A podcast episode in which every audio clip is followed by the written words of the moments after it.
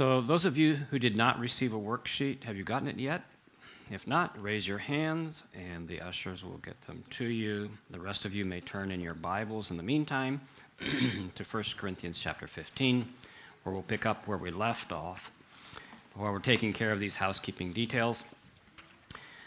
Uh, those of you who were not here last night or who forgot to sign up as an intercessor from now till the end of July and would like to, on the DNI table, there's a little card like this that says DNI inter- information intercession card. You can pick that up and sign there if you would like to pray either half an hour a week or daily with the prayer requests that are sent to you month by month. and then I'd like to read to you two uh, verses of song from the one on the page that was facing the one we sang. And by the way, those songs that you chose were very appropriate for this occasion. Let's see, where's the uh, usher? I mean, the song leader. Sorry, where are you, song leader? There you are. Very nicely done. But listen to these words I love to tell the story. Tis pleasant to repeat what seems each time I tell it more wonderfully sweet. I love to tell the story, for some have never heard the message of salvation from God's own holy word. I love to tell the story, for those who know it best seem hungering and thirsting to hear it like the rest.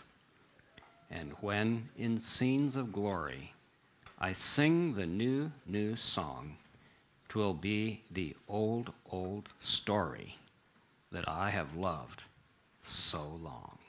Together, I love to tell the story Twill be my theme in glory to tell the old, old story of Jesus and his love. The other day I was meditating on a, a well known verse that says, But you shall receive power. After that, the Holy Spirit has come upon you, and you shall be my witnesses. First, in Jerusalem, right where you are, and then in Judea, the surrounding towns and villages and county, and in Samaria, those who have a somewhat different culture from you, and maybe are seen to be a little bit beneath you, and then to the uttermost parts of the earth, those who are very different from you. But think of that word witness. Have any of you uh, been present at a court hearing? I won't ask why you were there. Okay? They call forth the witnesses, right? what are witnesses supposed to do? I'll give you a clue. They talk, right? Have you ever seen a witness that stands up there and just asks everybody to watch him or her and figure it out? No, witnesses talk. Hello, that's real smart, right? But Jesus said, You shall be my, say it. And witnesses do what? They they talk about what they have seen and heard. Not the whys and the presuming and the assumption. I think he did that because his wife cursed him out in the morning on the way out. No. What did you see? What did you hear? Jesus said, You shall be my, say it, witnesses when the Holy Spirit has come upon you. Uh, a non witnessing Christian is, an, is a oxymoron like velvet steel. It just it doesn't compute. So I'll tell you a little secret. The more you appreciate the gospel, the more you'll tell it. The more you see what he has done for you, the more you talk to other people. The better the news is, the more you want to talk about it. It's just that way. now, you could ask the question, though how can a door be opened so that we can present the gospel to people? Usually, lost people will not ask us to share the gospel with them. So if you're just waiting until somebody asks you, usually lost people don't ask. There's a community, if you can call it such, of about 10,000 people, uh, two blocks from us. Every time I've walked through that community, not one of those 10,000 people has ever asked me a question. They're all neatly laid in rows. Military cemetery. They're all dead. Dead people don't ask questions. Many times, most times. At least physically dead people don't ask. And spiritually dead people many times don't ask either. Some of them for the same reason that men don't ask directions when they're lost. They think they know the way out of it. Okay, so you don't get that one because we have GPSs now. The women get it. All right. Some people don't, uh, no, don't ask because they don't know they're lost. And they don't ask for something that they don't know exists. Some people don't know. They're, they won't ask because they're like the little boy that stole money uh, and, or, or candy from the candy store, and he was lost, couldn't find his way home. He saw a policeman, but he didn't ask the policeman how to find his way home because he's a thief. Some people don't ask because of that reason. So then, how can we? And then add to that the fact that as witnesses, we feel so unworthy many times. Maybe most times, maybe all the time. And we forget that our weakness and our unworthiness and our failures are they're not what people are interested in anyway. That's not the gospel. The gospel is about Jesus. So, looking again in 1 Corinthians 15, let's pick up where we left off in the previous session. Verse, we'll start with verse 8.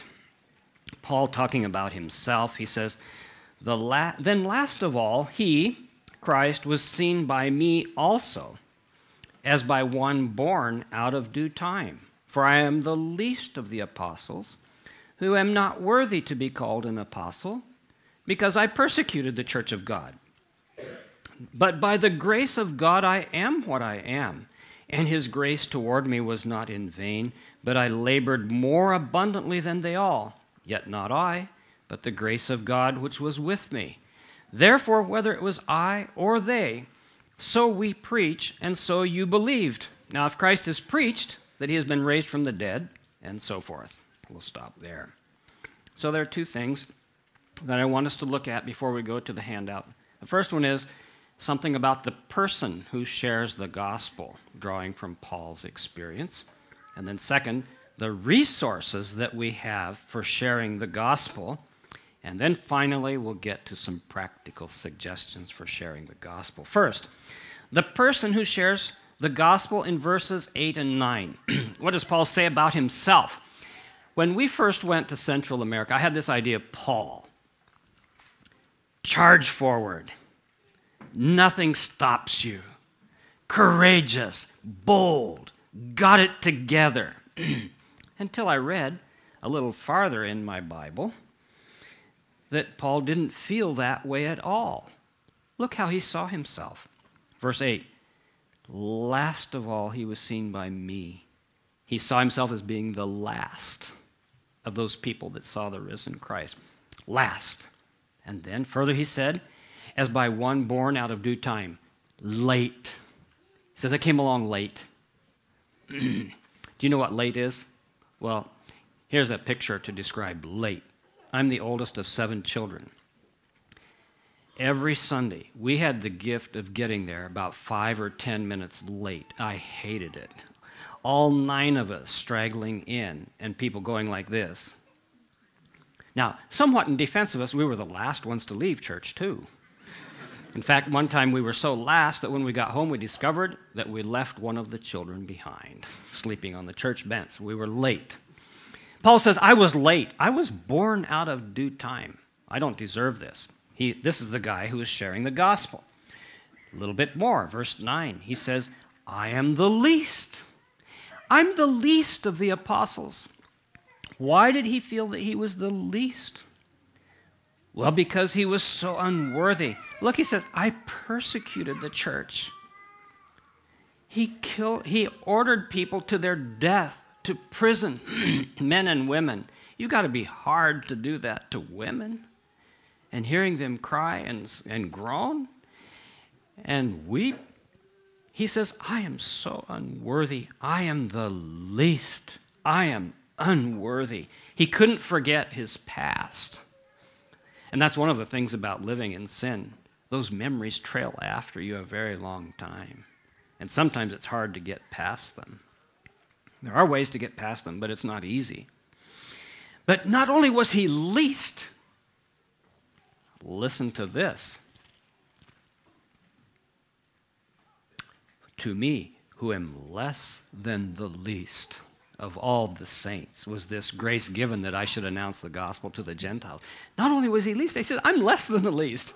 How can you be less than the least if you're least? you're as low as you can go, and then you go lower still. That's what he felt about himself. Not only that, listen to this of what he said about himself. By the way, that passage, if you're taking notes, was Ephesians 3 8. This one, he says, and I thank God, Christ Jesus our Lord, who has enabled me because he counted me faithful, putting me into the ministry, although I was formerly a blasphemer, a persecutor, and an insolent or violent, arrogant man. But I obtained mercy also because I did it ignorantly in unbelief. And the grace of our Lord was exceedingly abundant with faith and love which are in Christ Jesus.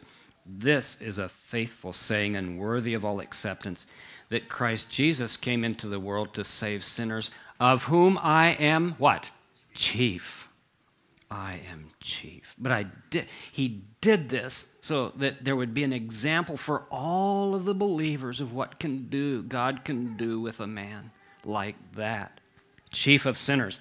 But not only that, in 1 Corinthians 5, Paul said, When I came to you, I didn't come to you with excellency of speech, that I came with fear and with weakness and with trembling. No, that's not what it says. With much trembling. You could have seen his knees or his hands like this. Well, if you'd be rocked a few times and left for dead, don't you think you'd tremble a little bit when you share, try to share the gospel? You're wondering, am I going to get the rods on my back again? He said, But this happened so that you would put your faith not in men, but in God. God loves to use weak, nervous, unassuming people. In one place, he says, People tell me that his letters are powerful, but in presence, he's very unassuming. He's a nobody.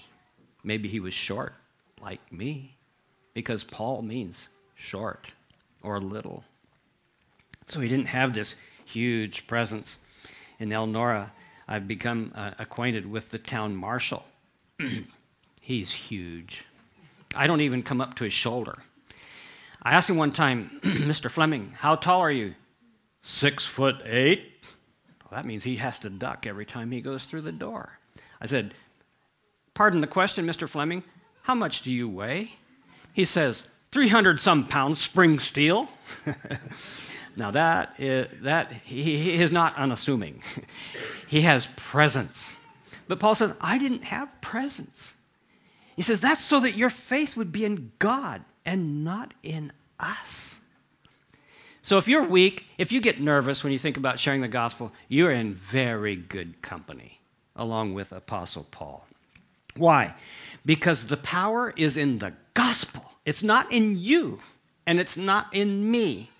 It is not in us, it is not in our feelings, it is not in our demeanor, it is not in our appearance, it is not in our education, it is not in our upbringing, it is not in our gifts and skills.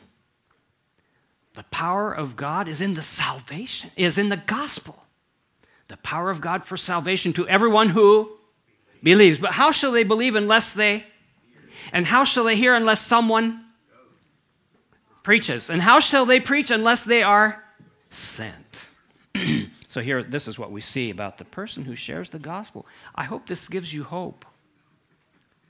I hope this gives you some courage. Now, let's go to the resources for sharing the gospel, looking there in verses 10 through 12. He says, By the grace of God, I am what I am. Here is the first. The grace of God is the resource for receiving, for sharing the gospel. By the grace of God, I am what I am. And his grace toward me was not in vain, but I labored more abundantly than they all. Sounds like bragging to me. But he says, Not yet, not yet, not I, not I, but the grace of God that was with me. Therefore, whether it was I or they, so we preach and so you believe. First of all, the grace of God. Well, what is the grace of God? Well, let's contrast it or compare it with the justice of God and the mercy of God. The justice of God is to give us what we deserve. Do you realize that if you got this morning what you deserved, do you realize where you would be right now? Brother David, where would you be right now? What does that mean? You would be in hell. You would be farther down than six feet under. Because the scripture says, the soul that sinneth shall, say it, die. That's where we'd be. That's the justice of God. Then the mercy of God is to withhold from us what we deserve. That is pure mercy. Have you ever had that happen to you? That some you deserve something and someone just they say, That's I just forgive you. That's all right. Mercy. And the relief that you felt. Here's an example of mercy. One time, Sandy Leindecker, one of the board members, and I were traveling back from somewhere, and I had, we, uh, someone had sent their video camera along with us. Very nice camera to take some videos of the workers. And, and on the way back, I said, Sandy, you just wear this thing. Sometimes I forget things. So he did. He carried around his neck, and at each airport, he said, Now, why don't you take I said, Sandy, you just take it. But there came a time, maybe it was Dulles or something, we had to part ways, and he said, Okay, Alan, you've got to take it now. Okay, so I took it, and we had a flight delay. I had to call. But to get into my book, to get the phone number, I had to do what? I had to take the video camera off and lay it on the little shelf there by the telephone. So I made the call. I think, you know, get this all sorted out. Now, I, I probably should go to the bathroom next, so I went. When I'm in the bathroom, I, the video camera, where is that thing? Where did I leave it? Oh, no, it's not mine. It'd be bad enough if it was mine, but it's somebody else's. Oh, the telephone. I went running out of the bathroom as hard as I could go to the public phone there. That's back when we still had more uh, pay phones. And I thought, is it there or isn't it there? When I got there, it was still sitting right on that little shelf. I just felt this great sense of relief, and it came to my mind mercy. I don't deserve this. Have you felt that sense of relief sometimes when things have happened to you? So, justice and mercy Justice gives us what we do deserve, mercy withholds from us what we deserve, but grace gives us what we don't deserve. We really don't deserve to be here this morning. We don't deserve to be children of God. We don't deserve to have the Bible in our hands. We don't deserve to experience the forgiveness of our sins. We don't deserve so many things. Sometimes people ask me, How are you doing today? I say, I'm blessed beyond deserving. I really don't deserve all of this goodness from God. So Paul said that we have a resource here for sharing the gospel, and it is the grace of God. He said, It was the grace of God in me that empowered me to become what I am. By the grace of God, I am what I am. Are you a self made man, a self made woman? I feel bad for you. You are so much less than you could be. By the grace of God, you could be much more than what you are. And that's what happened to Paul. By the grace of God, I am what I am. Now you say that, oh, that just means you're going to sit back on easy street and take it easy and just rest in God and do nothing about it. No, he says, the grace of God empowered me to labor. Labor is work to the point of exhaustion. You are tired out. He says, the grace of God empowered me and motivated me to work. To work those works that were uh, laid out for me from before the foundation of the world. Brothers and sisters, young people, there is nothing better than to be laboring hard at the work that God has designed for you from before the day you were born. and that's the kind of work you say, I could do this for another thousand years and still feel great fulfillment in it. Labor through the grace of God. And then he said, it's the grace of God then to preach Christ, that he has been raised from the dead. But in this chapter, there are two other resources that I'd like to just mention briefly. In addition to the grace of God, turn to verse 57 as Paul concludes his discussion on the resurrection, which is a key component within the gospel story. Verse 57, he says, But thanks be to God who gives us the victory through our Lord Jesus Christ. The victory of Christ is ours as a gift. He gives, not he gave. It's present tense, it's continuous, it's ongoing, over and over. The victory of Christ. In his second letter, he says, He leads us in the victory procession in, in Christ. Always leading, being led about in the victory procession of Christ. It is available to us as a gift through our Lord Jesus Christ you can never experience the victory that is yours by birthright in Christ unless you surrender to Him as Lord. And the thing we fight against, surrender to Him, is the thing we most need. And then we enjoy the most. Full surrender to Christ does not make you less as a person, it makes you more as a person to be all you were designed to be and all He will empower you to be.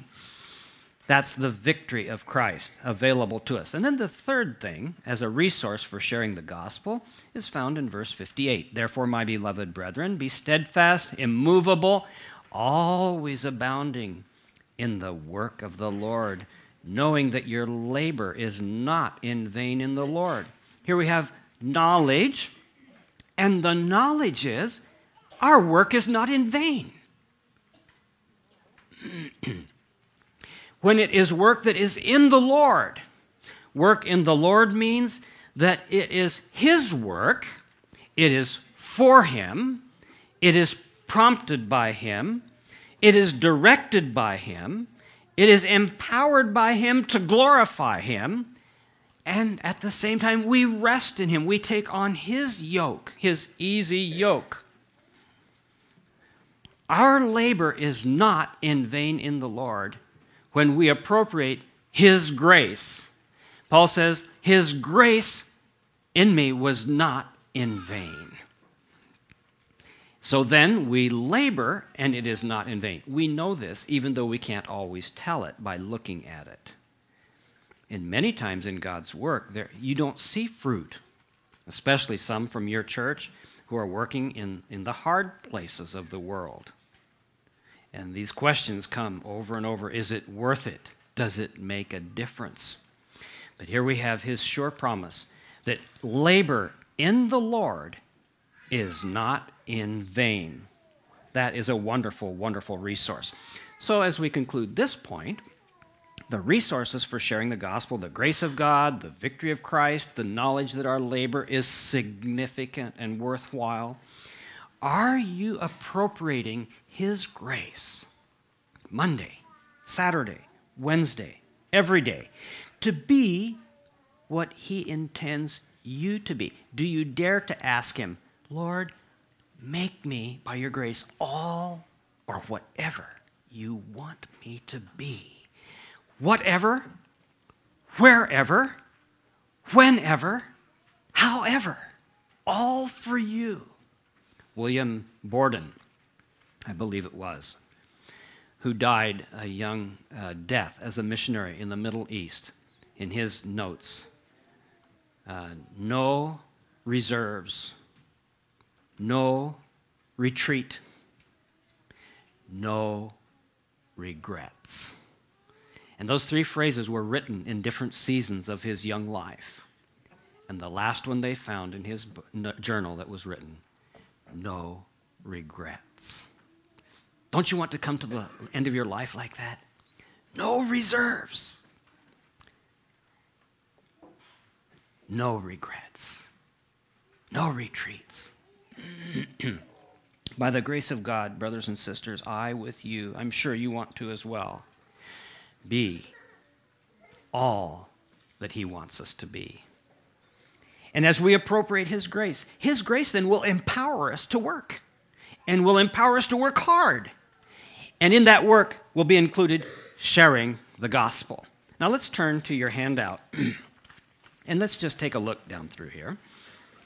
And the first one I have there for you is to pray when you don't know what to do, and when you do know what to do and you don't know have, have the strength to do it, we pray.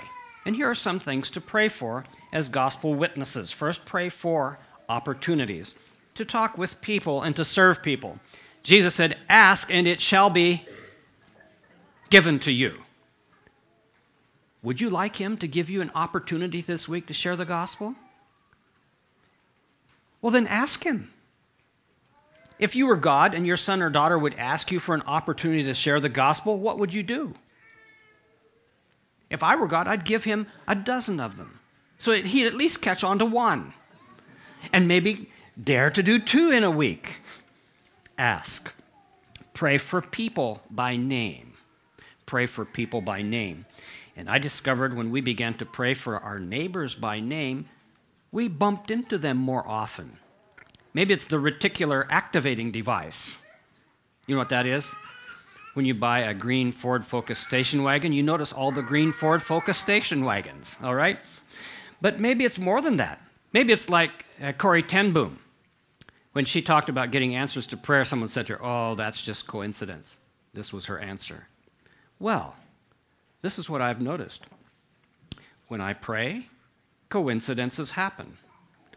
When I don't pray, coincidences don't happen. So I'm going to keep praying. All right, and then pray for needs that you can observe and hear. As you listen to people, as you watch people, observe people, very soon you will discover needs. Because we're all just a bunch of very needy people. Some covered over better than others, but we're all needy. Pray, and God will help you see those needs. One of the things that we have done, very practical, I found a little, a little box, uh, just the right size to put three by five cards in, and missionary prayer cards. And we have them on our table or right close by. And when we're going to pray and give thanks for our food, we pull out one card with a neighbor's name on it and one card with a missionary's name on it. And we ask God's blessing upon them while we pray for our food. Stick them back in the box in the back, and we just keep working our way. And I've discovered I care more about my neighbors when I pray for them. Pray for neighbors. And then this 731 develop a list of seven unchurched people and pray for one each day. So I would say, for sure, not someone that's a long ways away from you, but somebody that's around here. Pray for them by name. I have, I have uh, Mohammed and Sueli for Sunday. And I have Junior and Anna for Tuesday. And uh, for Monday, sorry. For Tuesday, I have friendly English speaking Bengali man that wants to talk about the gospel. I don't know what his name is yet. Still looking for him. it might be Udine that I'm befriending, but I'm not sure yet because he stood me up a time or two. All right, so, but maybe. So I get through my week and then I start over again. So have a list of seven. And then you can't have deep friendships with all seven of them because we have busy lives and we have responsibility, but try to befriend three. Try to befriend three of them. And then plan a weekly activity with at least how many? One of them. now, I'd like you to think back. Hope, hopefully, your short term memory is working all right this morning. Think back on your, your uh, planner from this past week, or your journal, or your diary, or whatever it is. Does the name of any unchurched neighbor, friend, or relative appear there in which you planned to try to do something with them?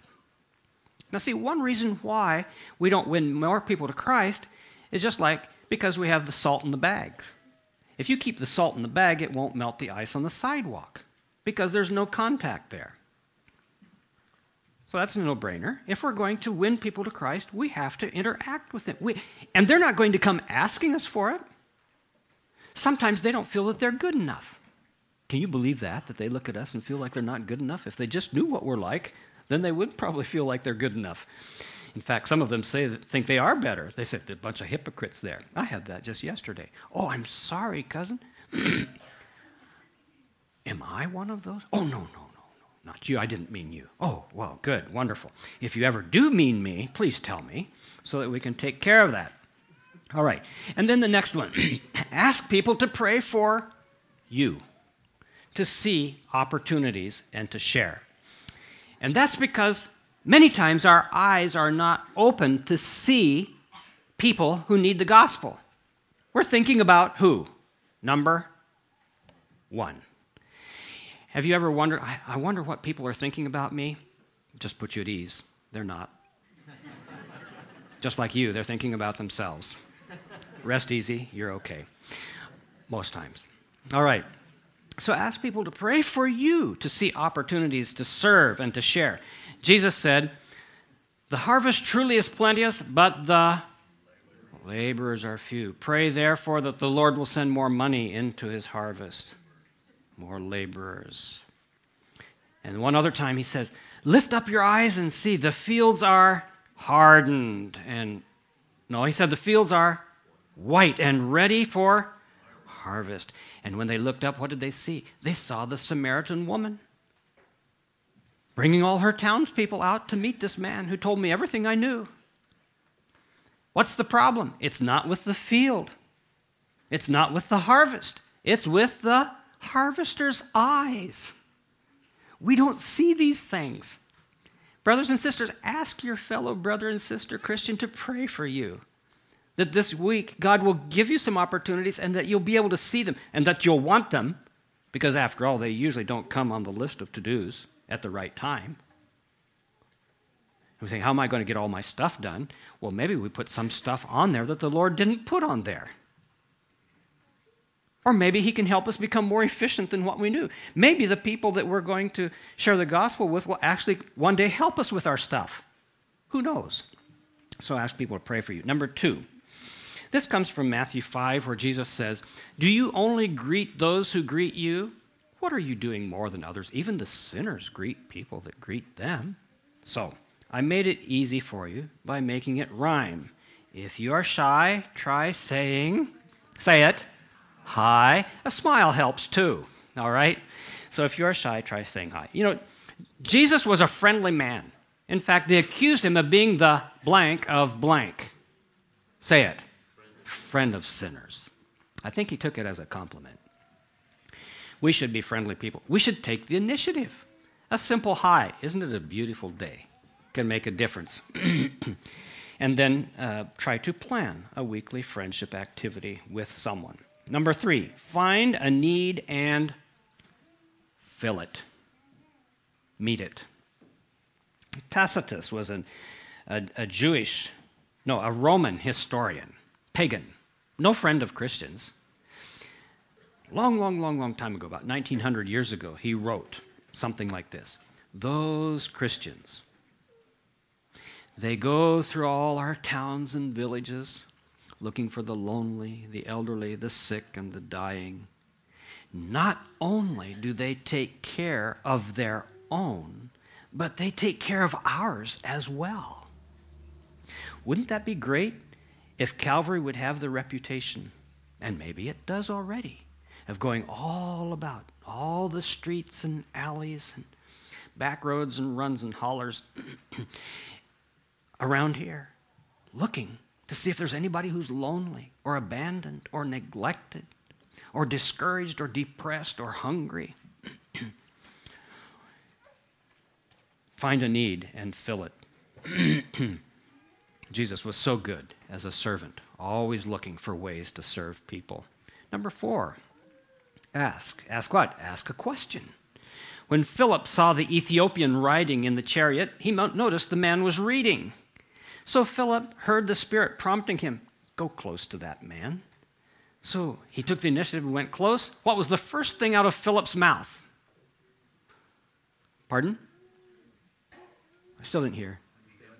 Do you understand what you're reading? Why did he ask that? Because he was reading. What are you reading? Is it good? Do you understand it? And he was reading from Isaiah. Wasn't that a coincidence? Wonderful coincidence. it was a serendipity, an unexpected, wonderful thing happening to him. Ask a question. I have a handout, which I didn't hand out, But if you want it, you email me and I'll send it to you.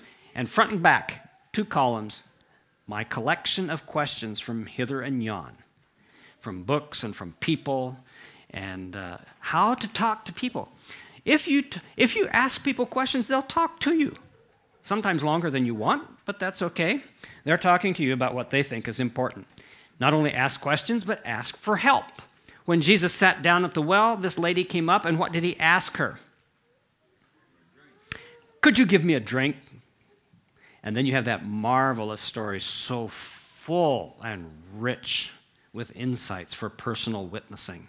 It all started with a request for help. Instead of calling up your deacon to help, you might want to ask your unsaved neighbor to help you get your car started or whatever. And uh, so ask for help. And then, five, tell a story. It says in Matthew 13 that without a parable or without a story, Jesus did not teach them anything. So tell a story. And one great way is to take his stories and tell them with an evangelistic ending. It's so great. It's so it's it is fun. And people love stories. That's why television and videos and DVDs and novels and all of this stuff is uh, so so popular because people love stories. They might not like somebody preaching at them, but they'll like a story. So you tell them a story. I have a collection of those, and if you want them, just send them to me. But you tell the story, and then you ask them, what the person that told this was Jesus. What do you think this story means? And let them tell you. And then when they give you their ideas, if it's really bad, really far out, you just say, That's very interesting. I never thought of that before. That's interesting. Can I tell you what I think? And they'll say, Sure. And then you tell what you think Jesus meant by that. And then you ask them the question where they are in the story. Like, for example, the story of the, the pearl of great price. Remember that story? And after you ask what their meaning, the meaning is, as they understand, you say, Well, I think Jesus meant that finding the kingdom of God is more valuable than the most precious gem. Let me ask you a question Have you found the kingdom of God in a way that brings such joy and for which you're willing to sacrifice anything, or are you still looking? Where are you on your spiritual journey right now? And it's amazing how people will tell you. It's amazing and it's fascinating. No wonder Jesus, everywhere he went, he told stories. He was a master storyteller. And here's one thing I, I, I, can assure you when you tell his stories, his spirit will be present there to help you in creative ways that will bring great joy to your own heart and new understanding to about the story because he told those stories often in settings that we're a mixed audience of believers and unbelievers tell his story. I could tell you stories about telling his story, but my the clock is working against us here. And then another one there where it says the word story, but there's a blank in front of it, put the word my. Tell my story. And in Acts 26, Paul did exactly that on trial. And he told him about what he was before he met Christ, and then how he met Christ. Then he told them the change that God made in his life after he met Christ. And then he referred to the scriptures, and then he gave an invitation. And it was so powerful, the king himself said, Almost you persuade me to be a Christian. And Paul said, Oh, he said, I wish you and everybody in here would be just like me. And then I think he moved his wrists and he said, Except for these chains, of course. He told his story. Tell your story. Write out your story. Practice with other believers. And then you can just tell someone, you know, there's a story, something that happened to me that really impacted the direction of my life. Do you mind if I tell you my story just in a few moments here? And often, if not nearly always, they will give you the opportunity to tell the story. It's a great way to prepare the way for telling his story which then we looked at in number six. Number seven, experiment with other approaches. I've shared with you this morning just a few, but there are more. And if you want more, just email me and I'll send them to you. Number eight, start small, keep going, don't quit, include others. In other words, take them along with you. and say, You don't have to do anything. Just smile at the right time, but pray for me that I won't chicken out.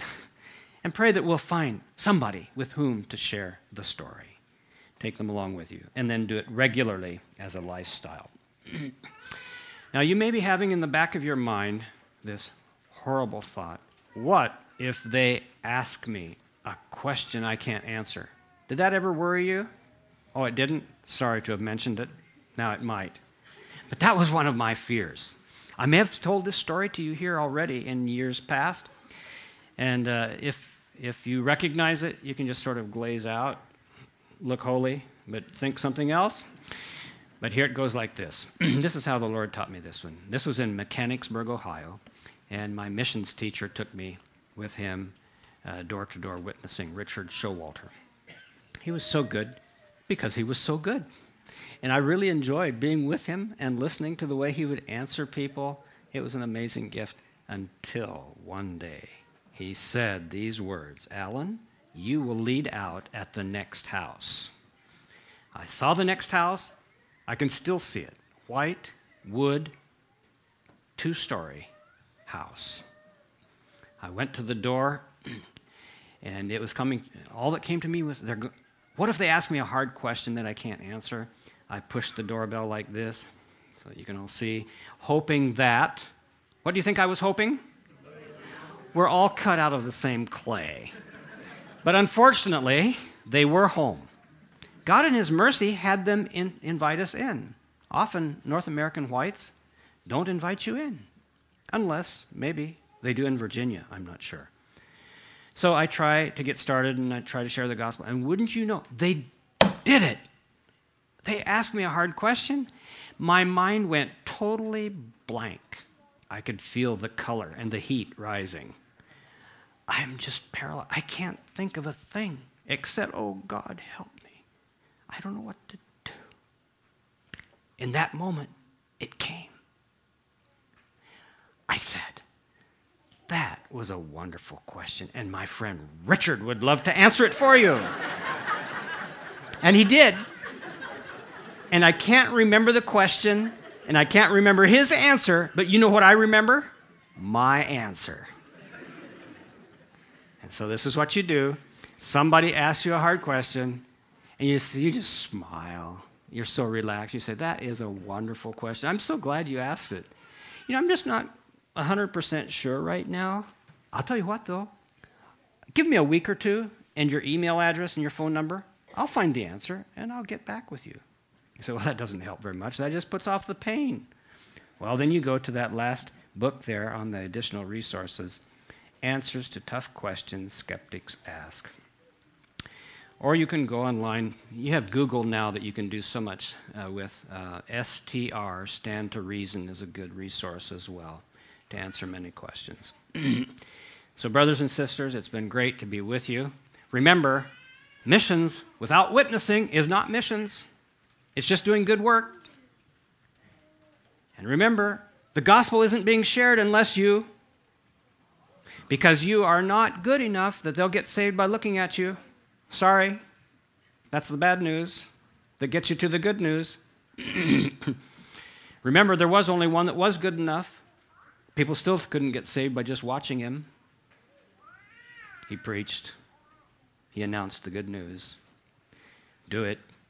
He says, if you'll follow him, he'll train you and he'll do it through you. And his will be the glory, and yours will be the joy, and your grasp of the gospel will be the greater. And let's bow our heads to pray.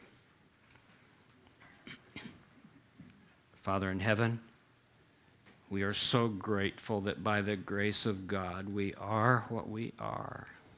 Oh God, empower us to labor abundantly in serving in Jesus' name and sharing the gospel of Jesus nearby, far away, as much as we can, as clearly, as simply, as graciously, as courageously, and creatively as we can. Father, I pray that you would be with this uh, sister congregation a church that means a lot to us.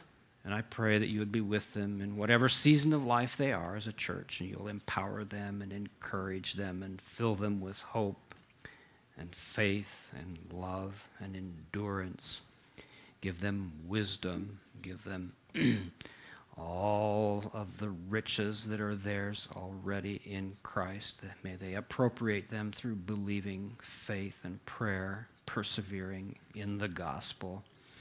But Lord, I pray that you will make them and Carolyn and me and my daughter and her family who are here this morning, make us eager to share the gospel, confident in the gospel, announcing it all that we can, because then some will be saved. Help us to appropriate the resources that are ours, the grace of God, the victory of Christ purchased for us on the cross, and then the knowledge that this is not in vain. Thank you so much, Father, for calling us to be your own dear children, and for anyone here this morning who feels like they're standing on the outside looking in. And they have not yet been, been grasped by the wonder of the gospel. Would you speak right now to him or her? and let them know that you want them. That if they surrender to you, you'll watch over them. You'll take better care of them than what they can do of themselves. And by your grace, they'll become what you always, from before the beginning of the world, designed them to become. I pray for them in this moment. Open their eyes to see place within them faith to believe. Conquer our stubborn wills to surrender. And in doing that, find joy and forgiveness and hope and peace and purpose and eternal life. In the wonderful name of Jesus Christ, we pray and agree together by saying, Amen.